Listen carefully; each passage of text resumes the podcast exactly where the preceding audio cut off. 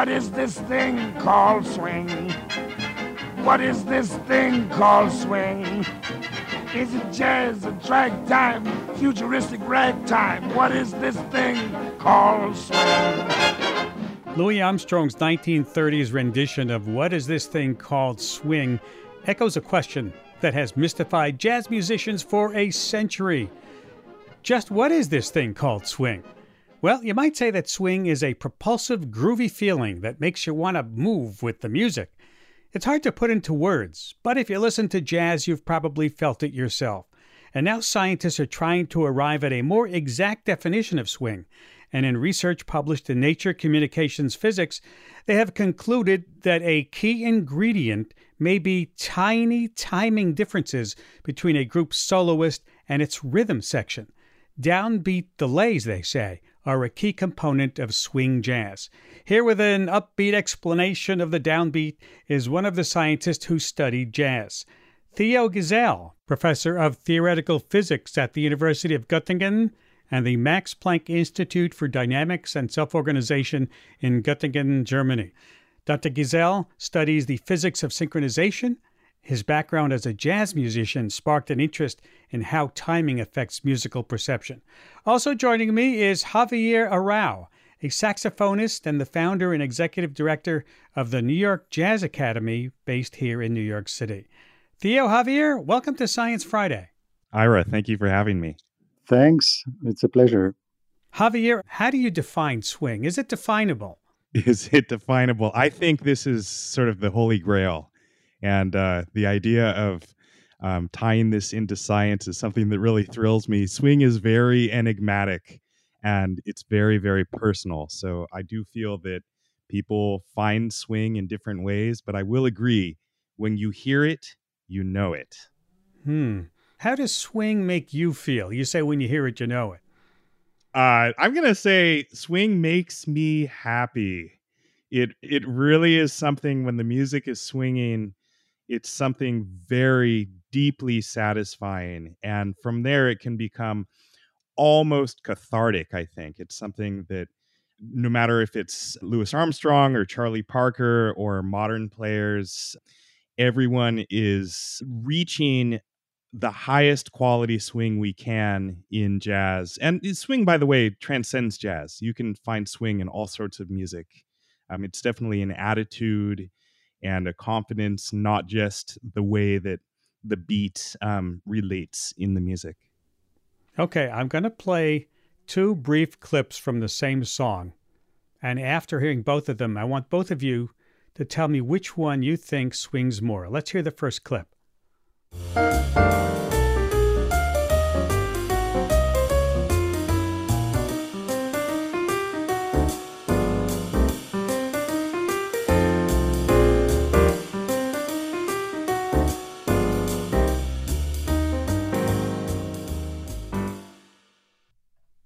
Okay, now the second clip.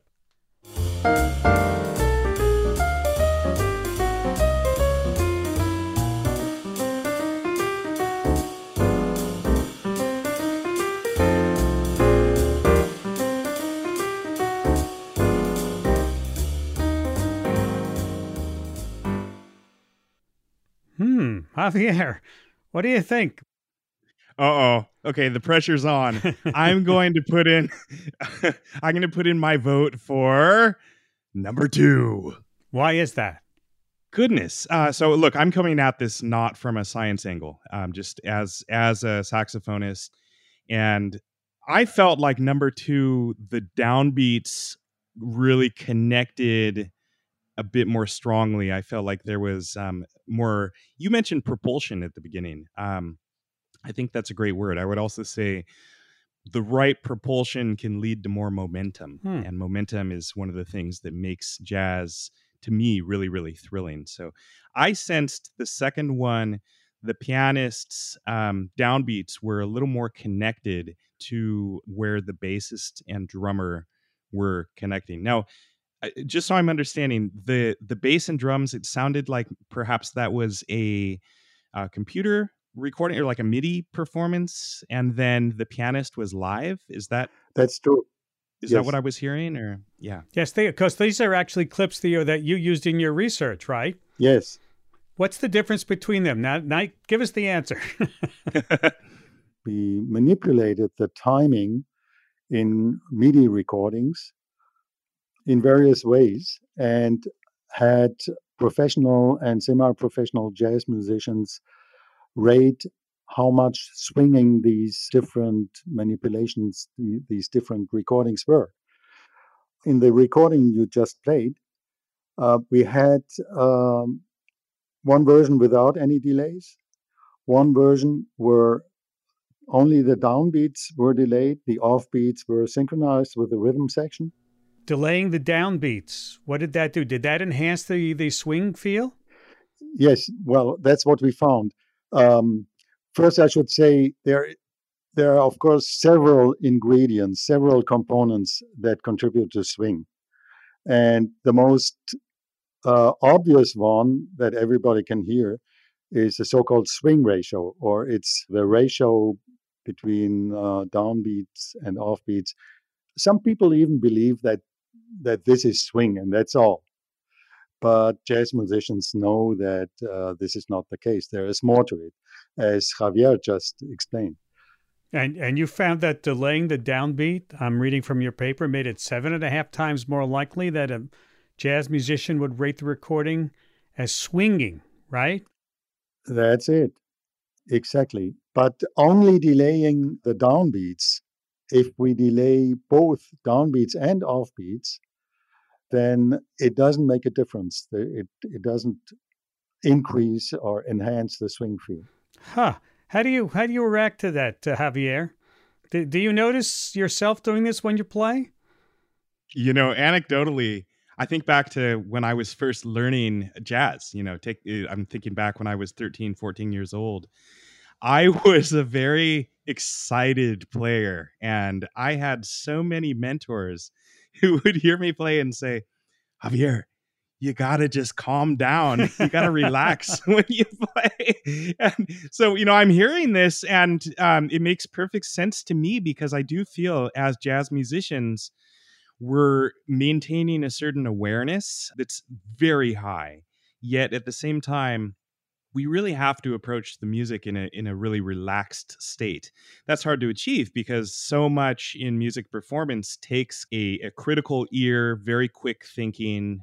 I think a next step, uh, reasonably, is to include, say, a live bassist um, to play that walking bass line, to play those downbeats, because ultimately the beat um, is is alive. It's a very human element, and just the way two musicians interact, um, maybe that is the next step. Um, I'm curious what happens um, after these studies. You know, I fully agree. Would be worthwhile having several musicians play simultaneously, but uh, that's very difficult because the bass has so low frequencies. It is much more difficult to determine the tone onsets of the bass. What about vocalists? Do they do the same thing? Well, we could do that, but as I said, it's much more complicated determining the tone onsets with vocalists and especially with bass. It's much more complicated. Uh, it's very tedious and and not as accurate. Yeah, I can imagine because piano, it's essentially a percussion instrument. So you have in MIDI terms, key on, key off, you can measure that. But if you if I think about any vocalist, there are aspirations, there's diction, um, you know, what is the actual note? When does it start? It's the same thing for us on saxophone. How do we know exactly where that beat starts? It's hard to say. Hmm. Javier, do these new findings change how you might teach jazz to your students? What I love is that it's quantified a bit, and that's always helpful, I think, in teaching to be able to point students in the direction of this scientific research. And I think it's fortunate that it does support what jazz musicians have been saying for a long time. I mean, I've never met a jazz musician who says, "Oh, no, no, no, no, play ahead of the beat." You know, that's not something that's really common and and this this goes back you know for decades and decades Gentlemen, I have run out of time. I want to thank both of you, uh, Theo and Javier, for taking time to talk with us today. Excellent discussion. Well, it's been such a pleasure. Thank you for having us, Ira. Well, it's a pleasure for me too. Theo Geisel, professor of theoretical physics at the University of Göttingen and the Max Planck Institute for Dynamics and Self Organization in Göttingen, Germany. Javier Arau, a saxophonist and the founder and executive director of the New York Jazz Academy based in New York City. It don't mean a thing if it ain't got that swing.